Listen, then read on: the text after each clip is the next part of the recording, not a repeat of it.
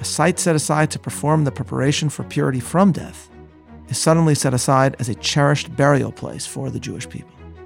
The location where once the ashes were prepared to purify from an encounter with the grave became a site of Jewish graves.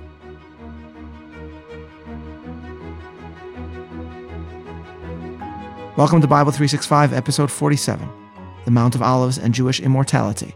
I'm Meir Soloveichik. In 1871, William Seward, former Secretary of State under Lincoln, toured the Holy Land. The book about his journey describes an unusual encounter by his traveling party. Quote, As we sat on the deck of our steamer, coming from Alexandria to Jaffa, we remarked a family whom we supposed to be Germans.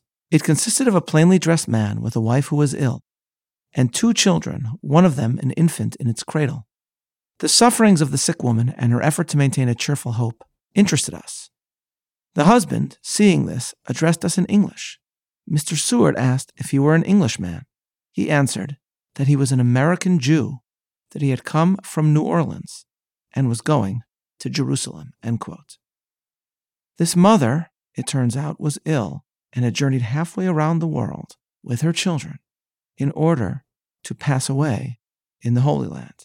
Because, as the memoir of Seward's trip puts it, quote, the Jews throughout the world, not merely as pilgrims, but in anticipation of death, come here to be buried by the side of the graves of their ancestors.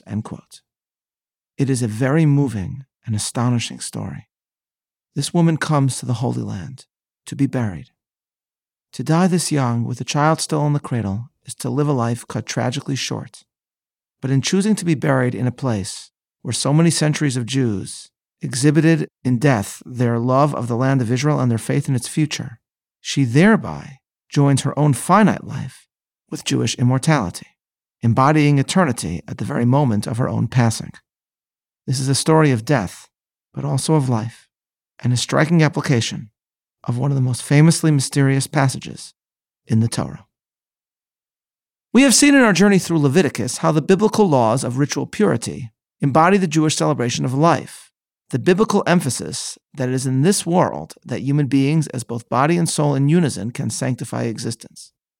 Thus, impurity in all its forms is associated in some way with death or with loss of life giving powers. Again, it is not usually forbidden to become impure, and it is often obligatory. Burying one's relative is a profound obligation and an exquisite act of love. And yet, once that encounter with the dead occurs, impurity is experienced, and only after a series of purification rituals can such a person enter certain spheres of the holy in the temple or tabernacle. What must one do in order to achieve purification? For certain lesser forms of impurity, immersion in a mikveh, in a certain type of pool of water, is sufficient. And we have previously addressed how the impurity of one wrought by the mysterious affliction known as tsarat is undone. But how is the impurity incurred by the encounter with the dead counteracted? It is here, at our point in the book of Numbers, that the Torah introduces the law known as the para aduma, or the red heifer, the red cow. This animal serves as the source of a substance that, once prepared, provides purifying powers. The ritual of this preparation is performed not in the temple or tabernacle, but outside the sacred, but in the site of the sacred. Chapter 19 And the Lord spoke unto Moses and unto Aaron, saying, This is the statute of the law which the Lord hath commanded, saying, Speak unto the children of Israel that they bring thee a red heifer, faultless, wherein is no blemish, and upon which never came a yoke. And ye shall give it to Eleazar the priest, and it shall be brought forth outside the camp, and it shall be slaughtered before him. And Eleazar the priest shall take of its blood with his finger, and sprinkle of its blood toward the form of the tent of meeting seven times. By sprinkling toward the tabernacle, as commentators explain, the priest links this ritual to the site of the sacred. The entire animal is then burnt, and we are further informed in verse 6 And the priest shall take cedar wood, hyssop, and crimson material, and throw them into the fire, consuming the cow. The ashes produced here will be utilized to purify those who have come in contact with the dead. But what is going on here? It is important to stress that for the rabbis, the law of para aduma, the red heifer, is considered one of the rules of the Torah that is known as a chok, one whose explanation is not entirely understandable to us, but we can try to discern some of its significance. As before, the hint is the hyssop. We have seen earlier how blood, the symbol of life, is utilized in purification rituals, in removing impurity, the symbol of death. Hyssop is often used to apply the blood and remove impurity. So it was with the application of the paschal blood in Egypt, and with the purification ritual in Leviticus of the metzora, one afflicted with tsarat, where hyssop, cedarwood, and scarlet material, crimson material, are used to apply the blood and thereby bring about purification. Here, with the red heifer, as Jacob Milgrom has written, the cow is itself an embodiment, through its redness, of blood, of life. Thus, the ashes produced by it, in combination with these other purification materials, embody a sort of concentrate with purifying power. That is why the ritual of the red heifer, though performed outside the temple or tabernacle, is called a chatat, the word utilized for offerings of purification on the altar. The ashes of the red heifer are placed in water from a spring, and the water is then sprinkled over the impure person twice over seven days, and hyssop again is utilized in the sprinkling. Verse 17 and 19. And for the impure they shall take of the ashes of the burning of the chatat, and living water shall be placed along with it in a vessel. And the pure person shall sprinkle upon the impure on the third day and the seventh day, and on the seventh day he shall purify him.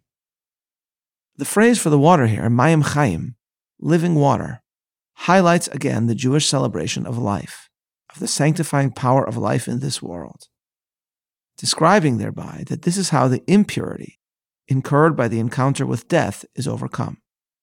But why, ladies and gentlemen, does this law, this passage, appear here? Would it not have made more sense to discuss the purification ritual of para aduma in Leviticus? The answer, and I draw here on a suggestion of Rabbi Joseph Soloveitchik, lies perhaps first and foremost in the decree delivered several chapters before that following the sin of the spies, much of Israel is doomed to die in the desert, with only the descendants of those who die entering the Holy Land. And indeed, soon after, we will read of the mysterious episode of the rock, in which Moses himself is told that he too will die with them, and Aaron also. Moses' own striking of the rock occurs after the death of his beloved sister Miriam. Thus, the 40 years in the desert were haunted by the grisly specter of death. And the introduction of the red heifer at this point, if we may extrapolate, signifies how Judaism and its love of life seeks to overcome the domination of death. It is therefore striking that while the ritual of the red heifer was performed throughout Jewish history by the high priest, here in our text it is Aaron's son and designated successor Elazar that is obligated in the ritual. Now, at this point, Aaron is still alive. The law is communicated both to Moses and Aaron. Again, verse 1 is, And the Lord spoke unto Moses and Aaron. But looking to the future, the law is given to Aaron's son, thereby linking the ritual of purification from death with family continuity. And in the chapters that follow, 26 and 27, the focus will also shift from death in the desert to continuity, to the inheritance of the land, and to the story of Tzelofchad, a man who dies without sons, and by divine decree, his daughters are granted the request to inherit his portion in the Holy Land, and thereby perpetuate his memory.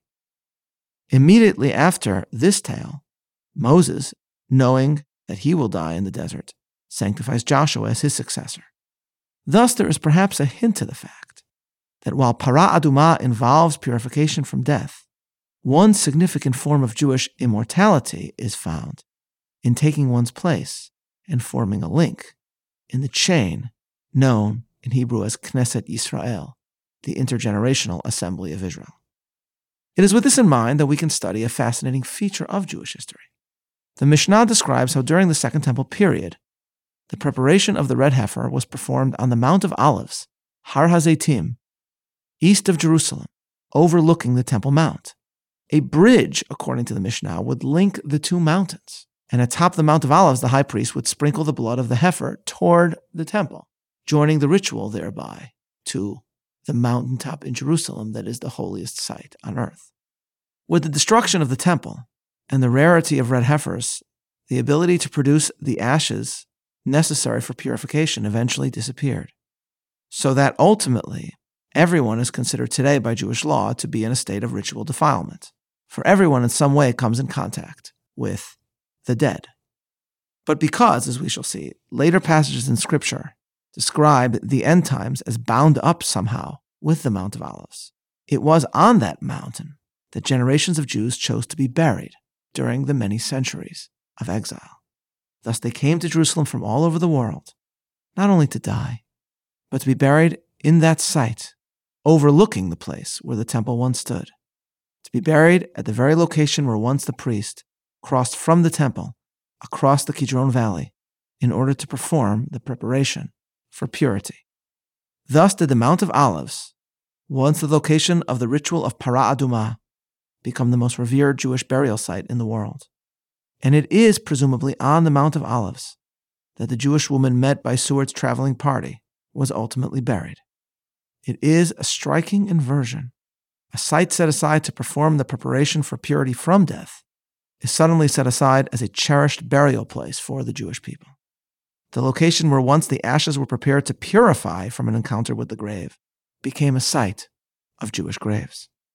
The message, perhaps, is that the refusal to forget Jerusalem, the desire to be buried overlooking Jerusalem, the desire to join scores of preceding generations that chose their internment in that site, paving thereby the path for the generations that would come in turn, the forming of a link in the continuum that is the countless generations of Jewry. That is itself also part of how Judaism addresses death, responds to death, defeats death. One of those Jews buried on the Mount of Olives was the mother of Israeli Chief Rabbi Shlomo Goren. Following the War of Israel's independence, Jordan held the Old City of Jerusalem and the Mount of Olives. In his memoir, Rabbi Goren describes a trip taken with the Arab Legion arrange a negotiation between Israel and Jordan to retrieve the bodies of fallen Jewish soldiers. He writes, quote, The route to Jericho went past the Mount of Olives, and when we reached the spot nearest my mother's grave, I asked the officers to let me stop and pray for a few minutes at her grave, which was a few dozen yards from the road. I explained that the entire time the Jordanians controlled Judea and Samaria and East Jerusalem, I could not visit my mother's grave. They refused, and would not even let me pray from a distance. They told me that stopping there would be in violation of the instructions of the Jordanian prime minister and would endanger my life. Thus was Rabbi denied the opportunity to visit his mother's burial site, thereby illustrating how, for around 20 years, Jews from Israel were barred from entering the old city of Jerusalem and from ascending the Mount of Olives to commune with the memory of their ancestors. Meanwhile, over these very same decades, graves on the Mount were desecrated, and testaments to the love and loyalty of Jewish generations were thereby destroyed. Thus, 1967 marked not only the Jewish return to the old city of Jerusalem, but also to this mountain overlooking Jerusalem, the return to the graves of beloved predecessors. And Rabbi Goren, the man who himself was a witness to these miraculous moments, thought at that time not only of history, but also of his own family.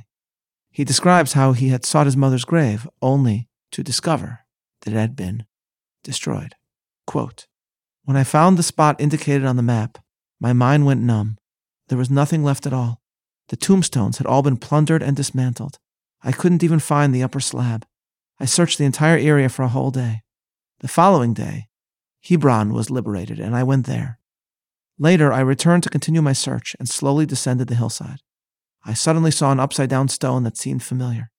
I turned it over and saw that it was indeed my mother's tombstone, lying 300 yards from her grave.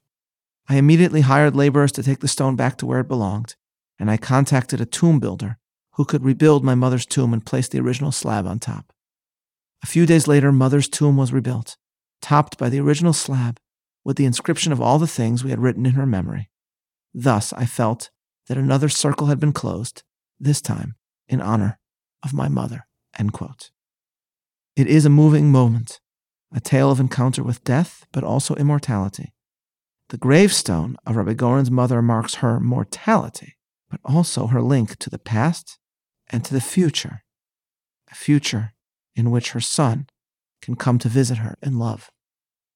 On the week in which we marked the bar mitzvah of one of my own sons, I went with my family to visit the graves of three of my grandparents who are buried on the Mount of Olives.